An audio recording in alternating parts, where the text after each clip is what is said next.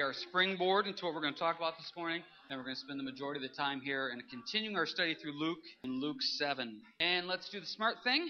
Let's pray.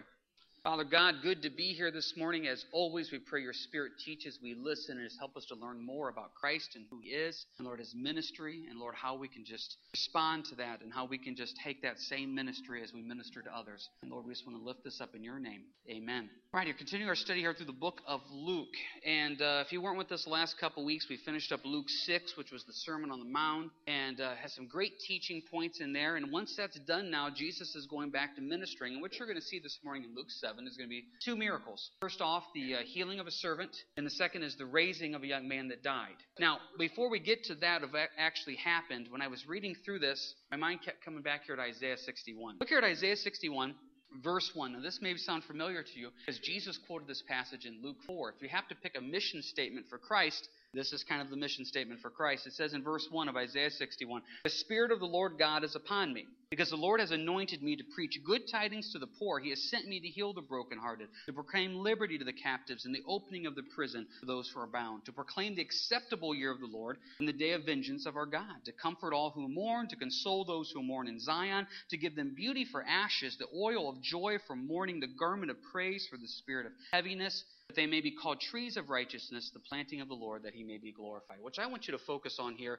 is the end of verse 2 and verse 3. Look at this. For those that are mourning, God gives comfort. For those that are mourning, God consoles. Those that their life is an ash heap, God gives beauty. For those that are mourning, He gives joy. For those that have a spirit of heaviness, He gives praise. Whatever you're struggling with, whatever thing is bringing you down, Christ says, I got the complete opposite to give you. That's what He does. So you may have come in here this morning you may have a spirit of heaviness. You may be mourning. Your life may be an ash heap. Your marriage may be an ash heap. Your, your life is just falling apart. Your job situation is falling apart. God says, Don't worry, I got it. I can give you beauty for that. I can give you comfort for that. I can give you praise and joy for that. And that's what we're going to see here this morning. So keep Isaiah 61 in the back of your mind. Now let's look and see what happens here in Luke 7. Luke 7, verse 1 says, Now when he concluded all his sayings in the hearing of the people, he entered Capernaum. And a certain centurion servant who was very dear to him was sick and ready to die. So when he heard about Jesus, he sent elders of the Jews to him, pleading with him to come and heal a servant. And when they came to Jesus, they begged him earnestly, saying that one for whom he should do this was deserving, for he loves our nation and has built us a synagogue. Now we have to introduce this guy here, the centurion.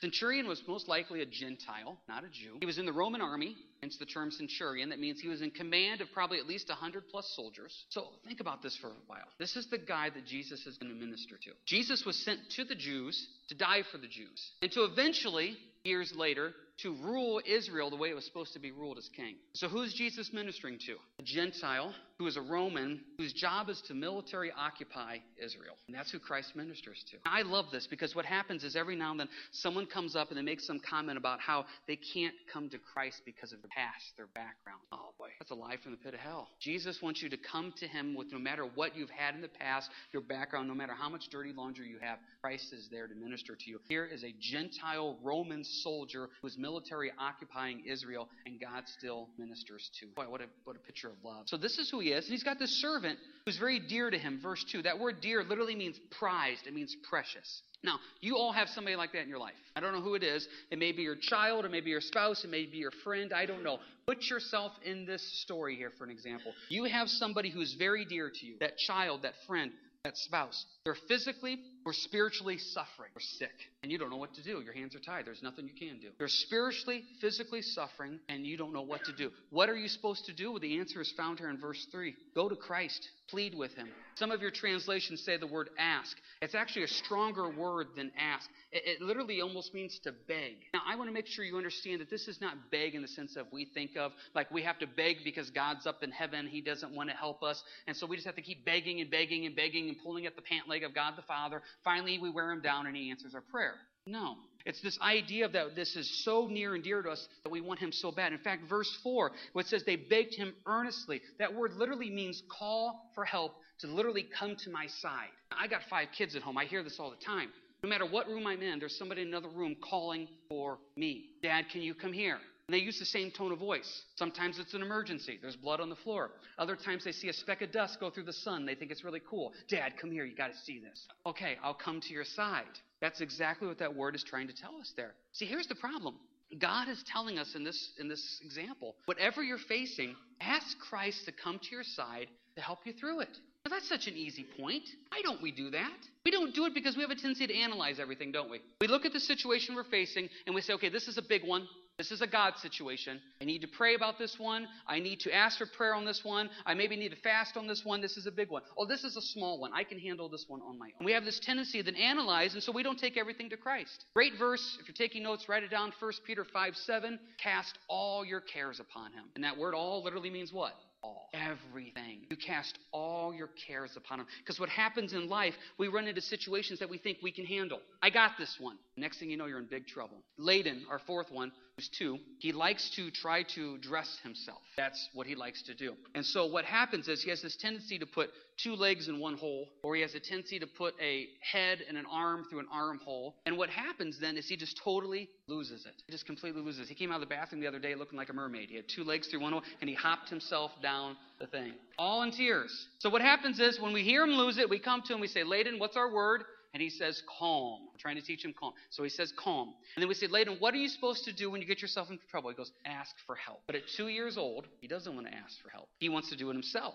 So he gets two legs in one hole, and then he doesn't know what to do. He's laying on the ground, and then he finally calls for help. Same thing happens spiritually to you and I. You and I are just spiritual two year olds. God, I got this one. I got it. I'm fine. I'm good. I'm good. Oh, now I got two legs in one hole. Lord, help me. We do the same thing. See, what, what I'm learning as I go through this is why not just take it right to Christ? Where's this pride come from that I got this one, Lord? This is not a big deal. I can handle this one. You just take some time off. Boy, the longer I walk with the Lord, the more I realize Proverbs 3, 5, and 6 tells me to lean not on my own understanding. So I don't understand anything. I don't have any wisdom on my own. And every situation, I need to give it over to the Lord. I give it to Him. I use these words. I ask Him. I, I plead my case before Him in the sense of, Lord, as my Savior, as my Father, I know you want to come to my side and help me. Dad, Daddy, I need you. Help me in all things. And that's exactly what happens here. So they come, ask for help. Look at the response of Christ. Verse 6 Then Jesus went with them. And when he was already not far from the house, the centurion sent friends to him, saying to him, Lord, do not trouble yourself, for I am not worthy that you should enter under my roof. Therefore, I did not even think myself worthy to come to you, but I say the word, and my servant will be healed. For I also am a man placed under authority, having soldiers under me, and I say to one, Go, and he goes, and to another, Come, and he comes, and to my servant, Do this, he does it. Now, this is a wonderful example, power of two things humbleness. This man was so humble that he says, don't, don't even come to my house. I'm not worthy of this. Just, just You just need to say the word and it can be taken care of. Let, let's talk about this faith thing for a second. Turn if you will to Hebrews 11, please. Hebrews 11. I'm willing to bet a lot of you here this morning have a situation going on in your life right now, and there's an element in your brain where you're like, yeah, but can God take care of this one? Okay, yeah, he heals the servant. Okay, in a few verses, he, he raises the young man dead. I get it. I know he created the world in six days. I know he, he parted the Red Sea. I know Jonah and the great fish. I know all that. But can he really take care of this? As you're going to Hebrews 11, can he really fix these relationship issues? Can he really take care of my job stuff? Can he really provide my finances? Can he really help me through this time of sickness? Hebrews 11, verse 1. Now, faith is the substance of things hoped for, the evidence of things not seen. Let's stop there for a second. Faith. This is what we're talking about. This is a building block here for right now. I didn't watch every one of you come in, but I'm willing to bet everyone you came in and just sat down on your chair that you're sitting on. I don't think any of you got on your hands and feet and checked out every bolt and every screw just to make sure this chair was going to support you. I'm willing to bet that when you guys leave or when you got up this morning, maybe you did. I don't know. I doubt you popped your hood and said, hey, honey, before we take off, I want to check all the brake lines and fluid levels, tire pressures. I want to check the battery connections. I bet most of you got in your car, stuck your key in, turned it, and you just went. It's amazing. We have faith in chairs, we have faith in vehicles. When it comes to faith in God, we have a tendency to say, I got this one. Isn't that amazing? He says, You have to trust me. Verse 11, the things that you hope for, the things that you don't even see, you have to trust me. Verse 2, for by it elders obtained a good testimony. By faith we understand that the worlds were framed by the word of God, so that the things which are seen were not made of things which are visible. Very simply put, and I can remember all the way back to my Sunday school days. I had this teacher tell me, if you can believe Genesis 1 1, in the beginning God created the heavens and the earth, she goes, you can believe anything. If you believe that God formed this world and created this world in six days, then what can top that? I mean, what, what are you facing in your life that's bigger than creating something out of nothing? God says, have faith. And he goes on and talks about the faith of Abel. In verse 5, the faith of Enoch. But look at verse 6. But without faith, It is impossible to please him, for he who comes to God must believe that he is, and that he is a rewarder of those who diligently seek him. See, if you want to, for lack of a better word, make God happy, trust him. See, we think we're going to make God happy. Look at me, Lord. I'm going to read a whole bunch of Bible verses today. I'm going to pray for a really long time, and I'm going to help a bunch of old ladies across the street. I'm going to do all these things for you, and you're really going to like me. Is he pleased with those things? Yeah. But if you look in the Bible, what really makes God pleased is when you just trust him. When you say, I have faith in my Lord and Savior that he's going to take care of me. Now, for some, that's really easy. For others, boy, you hold on to so much in your life, you don't let the Lord take care of any of it. Maybe you give him just a little. Okay, Lord, this one's really big.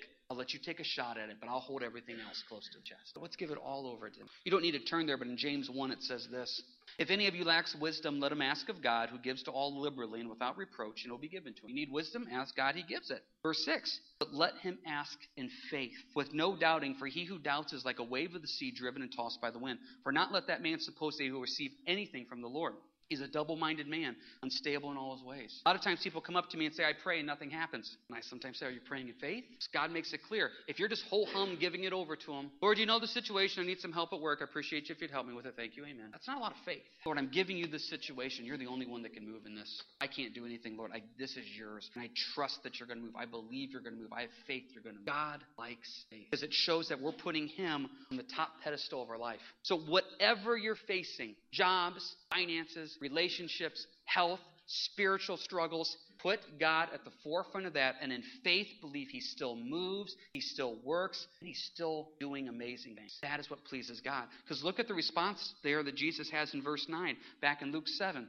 When Jesus heard these things, He marveled at Him and turned around and said to the crowd that followed him, I say to you, have not found such great faith, not even in Israel. And those who were sent returning to the house found the servant well who had been sick.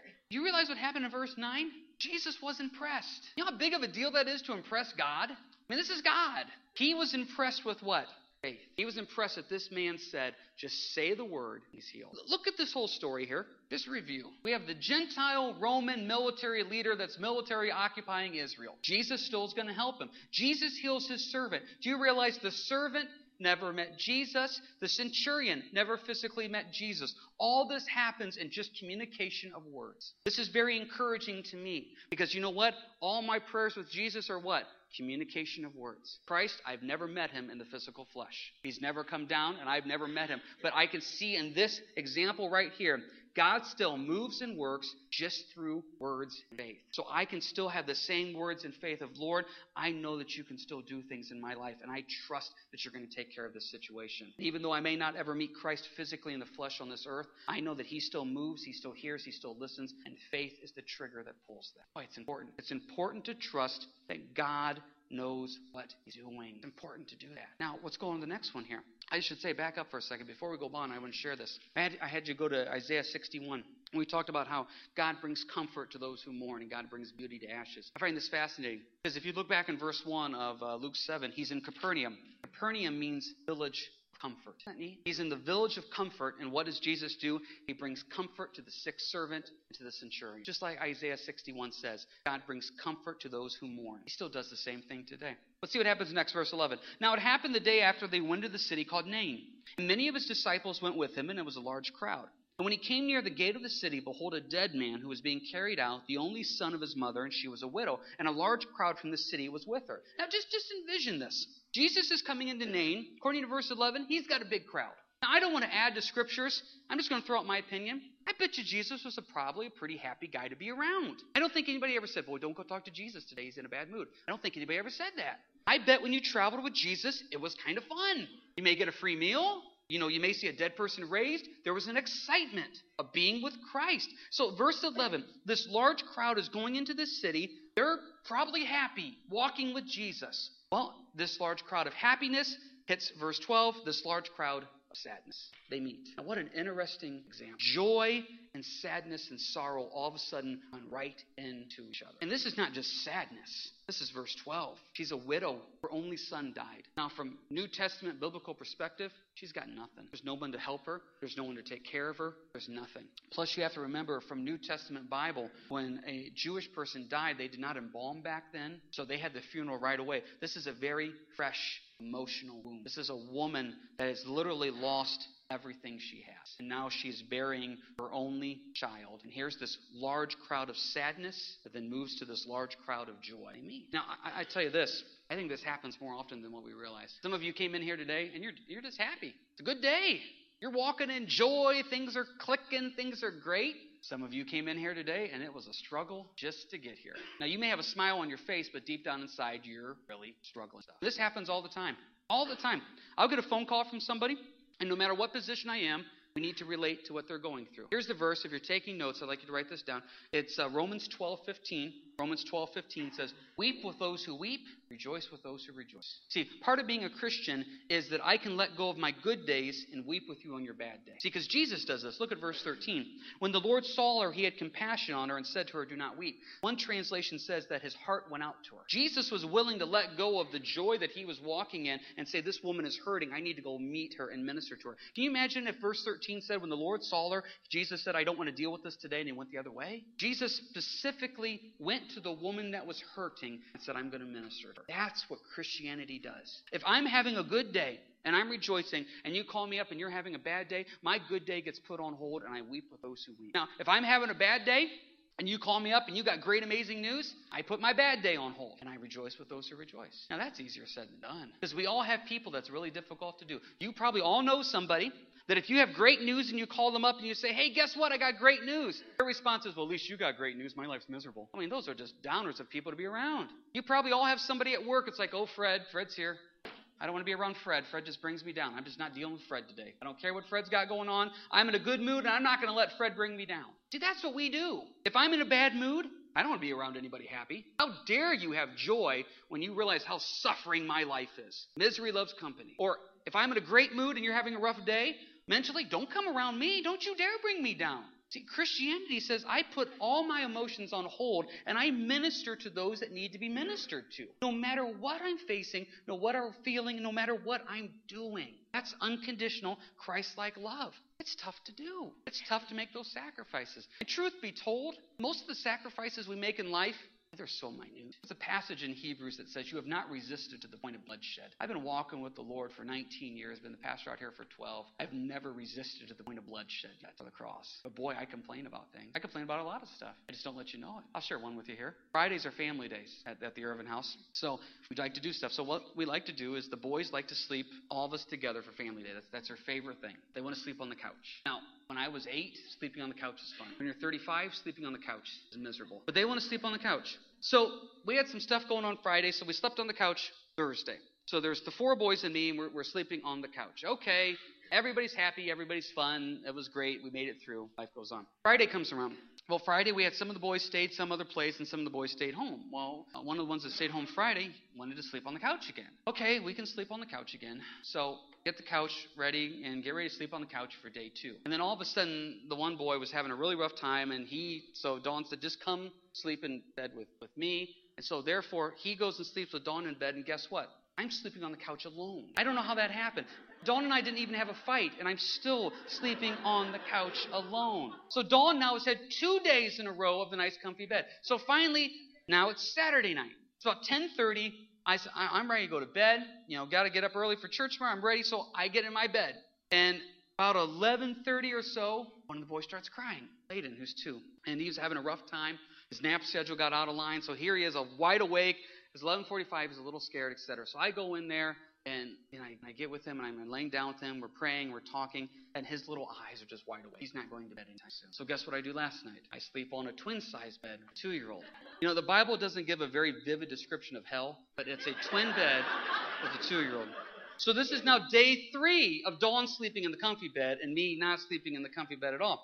But but the point is, and you guys, if you have kids, if you have anybody close, why why did you go? Because that little guy's having a rough time. So you, you stop what you're doing, you let go of your comfy bed, and, and you go stay, stay with them. Now, that's just something small. Now, let's go deeper, more spiritual. Can, can I let go of my good days and weep with those who weep? Can I let go of my bad days and rejoice with those who rejoice. Be quite honest, that's a sign of maturity. Because what I see a lot of times in my life and other people's life is the quite the opposite. I'm having a bad day, and don't you dare try to cheer me up. You know, just don't. I'm having a good day, and I just don't want to deal with that right now. I'm sorry. I just don't want to deal with your, your drama right now. Boy, Christianity is dealing with drama. I heard someone say one time in a teaching Christianity is messy. It's a messy thing because you're always around people struggling and hurting and having difficult times. And Jesus is the great example here of verse 13. When he sees the woman hurting, his heart goes out to her and he says, do not. He's going to put his life, his ministry on hold and say, I'm going to minister to this woman who's hurting. Verse 14. Then he came and touched the open coffin. And those who carried him stood still, and he said, Young man, I say to you, arise. So he who was dead sat up and began to speak, and he presented him to his mother. Then fear came upon all, and they glorified God, saying, A great prophet has risen up among us, and God has visited his people. And this report about him went throughout all Judea and all the surrounding. What an amazing thing. Did you realize what this woman, in an instant, utter, complete devastation, dare I say, the lowest part of her point of her life, joy. That's what Christ does. Just like that. Capernaum means village of comfort. Nain means beauty. God gives beauty for ashes. Like Isaiah 61 says. Here is death, the lowest point that we can face in life. Yet beauty ashes. That's an amazing thing. Every time we sing that song Victory in Jesus, it just it keeps hitting me more and more again. That passage in Corinthians, which that song is based out of. Oh death, where is your sting? Because we have victory in Jesus. Now, I've never seen Christ come down in the flesh, touch a coffin, and see the dead rise. But I have seen Christ raise the dead before spiritually. Turn if you go to Romans 6. Let's talk about this for a second. Because what you see here is a neat picture of Christ and what he does. He reaches out to us at our lowest state, touches the death of our life, the coffin of our life, and next thing you know, there's life. Romans 6, please. Let's go ahead and start here in verse 3 of Romans 6, please. Or do you not know that as many of us as were baptized in Christ Jesus were baptized into his death? Therefore, we were buried with him through baptism into death, that just as Christ was raised from the dead by the glory of the Father, even so we should also walk in newness of life. That's what it means to be born again. Christ took us when we were dead to sin, made us alive in Christ. Just like he went to that coffin, he touched that coffin, which was death. And as he touched that coffin, Christ took death turned it into life. He does the same thing still today. So here's the thing. If you're born again and saved, you know what it means to go from death to life. But the thing is, sometimes when people aren't saved, they're dead. They don't even realize. Well, they think they have life. They think they have joy. They think they have moments of happiness. They're really spiritually dead. And we have to come to a realization before we can really experience life in Christ that I am just dead to sin. Yes, I may be walking around. Yes, I may be moving. Yes, I may be living life. But as soon as my last breath on this earth happens, I'm dead to sin and hell forever. I need Christ to come touch me, as it says in verse 4, and give me newness of life. My sins have to be dealt with. That sin problem has to be taken care of. Verse 5 For if we have been united together in the likeness of his death, certainly we also shall be in the likeness of his resurrection. Amen. Verse 6 Knowing this, that our old man was crucified with him. The old James, that old lifestyle used to live, is now dead that the body of sin might be done away with, that we should no longer be slaves of sin. For he who has died has been freed from sin. See, I don't have to keep hitting repeat on my life. I don't need to keep going through the same junk that I've gone through again. I don't need to live in this fear of, you know what, it's been a couple good weeks. I haven't done anything really stupid. Oh, I bet I'm going to do something again because that's what happens. I don't have to live my life in fear of, you know what, right now in my marriage, it's a couple good days, but I bet you it's going to get bad again. I don't have to live my life and, you know what, I remember when I was struggling with finances. Right now it's good, but it's going to get bad again. I just know it. No, I don't have to live my life in this repeat of failure because no matter what I face, God is going to give me what? Comfort for mourning and beauty for ashes. He'll get me through it. It still may not be easy. It still may be difficult. There may be some ups and downs, but I have faith to trust that no matter what I'm facing, He's going to get me through the struggle. That's what He's going to do. Because what do we see here? Verse 8 Now, if we have died with Christ, we believe that we shall also live with Him. Knowing that Christ, having been dead, raised from the dead, dies no more, death no longer has dominion over him. For the death that he died, he died to sin once for all, but the life that he lives, he lives to God. So Paul now makes this wonderful point here. He says, Guys, you've died with Christ, you can now live. All those things you struggle with, Christ can give you life for. All that life that you've wasted, he says he can give you life for. Problem is, we know all this, but we don't get it from our head to our heart. We know it. Oh man, we can repeat it, but we don't get it from our head to our heart. That's why he throws verse 11 in. Likewise, you also Reckon yourselves to be dead indeed to sin, but alive to God in Christ Jesus our Lord. Verse 11, Paul comes out and says, Guys, highly paraphrased, goes, Do you get this? He goes, Don't just know it, He goes, believe it. See, that's walking in faith. Walking in faith is when you realize, I will have victory, Jesus. Walking in faith is when you realize, I am mourning right now, but God will bring me comfort. Walking in faith is when you realize, my life is burned down to ashes, but God will give me beauty. Walking in faith is when you realize, He still heals centurion's servant with just a word. He still touches the coffin of our dead lives and brings us back to life in Christ. That's walking in faith. So when you know this, verse 12, Therefore, do not let sin reign in your mortal body that you should obey its lusts. Do not present your members as instruments of unrighteousness to sin, but present yourselves to God as being alive from the dead and your members as instruments of righteousness to God. Very simply put in verse 13, you're going to make a choice every day of your life. Are you going to make a choice to go deeper in your walk in relationship with the Lord? Or are you can make a choice to go farther away from your walk relationship Lord. Every choice we make has consequences. And we have to decide what are we going to do? How, how are we going to handle this? Do I choose to go deeper or do I choose to stay away from the Lord? Which one's it going to be? I used to struggle with that point. I used to burden myself. Because I would look at verse 13 and I would say, okay, everything I do takes me either closer to the Lord or brings me farther away. So I would look at my life and I would feel this burden to make sure every action I do something deep in the Lord. And then I had all these actions that I were doing that didn't seem really deep in the Lord. Okay, Lord, I'm going to go out and mow the lawn for you. For you, Jesus, I will mow this lawn. That didn't seem really deep and spiritual, and I really didn't know how to handle that. Know, I got a half hour drive to the hospital visit. Lord, I'm going to drive for Jesus. You know, I didn't really get it. And I heard a teaching one time by Bob Coy where he says there's really three things in life. He goes, There's things that take you deeper in your walk with the Lord, there's things that take you farther away when you walk with the Lord. And I like that. Okay. And I was waiting, what's the middle? And then he goes, There's this neutral thing that neither takes you deeper nor takes you farther away. I thought, what a cop out answer here. But then he explained it. He says it's what you do in that neutral time that determines how much farther you want to go in the Lord. And he gave the example, wouldn't you know it, of mowing the lawn. He says, You're out there mowing the lawn. He goes, That's a very neutral thing. He goes, You can choose to listen to praise music. You can choose to pray while you do those things. Then he mentioned commuting. He goes, A lot of you have a commute, maybe a half hour, 45 minutes. You can either use that commute of stress. Oh, it's going to be a bad day today. You can use that commute on the way home of complaining. I can't believe they made me do it. Or you can use that commute of listening to praise music and prayer. He goes, You can take those neutral things of life and then use them to go deeper in the walk in relationship with the Lord. Oh, wow. That's what it is. It's just being heavenly minded in all you do and all you say. You're doing some menial task like the dishes that doesn't really take a lot of thought. Great time to pray. Great time to have some praise music going on in the background. Just a great time to really use those little moments to say, Lord, I really want to do everything I can for you. I want to be alive in Christ and dead to sin. And what you see here back in our example, Capernaum, village of comfort, Bain, Nain, excuse me, which means beauty. We see that. That God still gives comfort to those who mourn and he gives beauty for ashes, just like he said he would in Isaiah 61. Fulfilled exactly what he said. Once again, I don't know where you're at right now. You may be in the first story here today, where faith is tough for you. And you need to trust that the Lord still moves and works even though you don't see it. And trust that. You may be in the second story today where you're at the end of your rope and you are just destroyed emotionally, spiritually, physically. And you're just walking this walk of mourning and death. You need Christ to come down and touch your life and realize the strength that He has. No matter where you're at, no matter what's going on, He gives comfort to those who mourn. His beauty precious. That's the promise of what we see this morning. And we believe that. And Marv, if you come forward here for the final song. Just to remind you and encourage you. Hope you can make it out tonight. It's going to be a great presentation, 7 o'clock.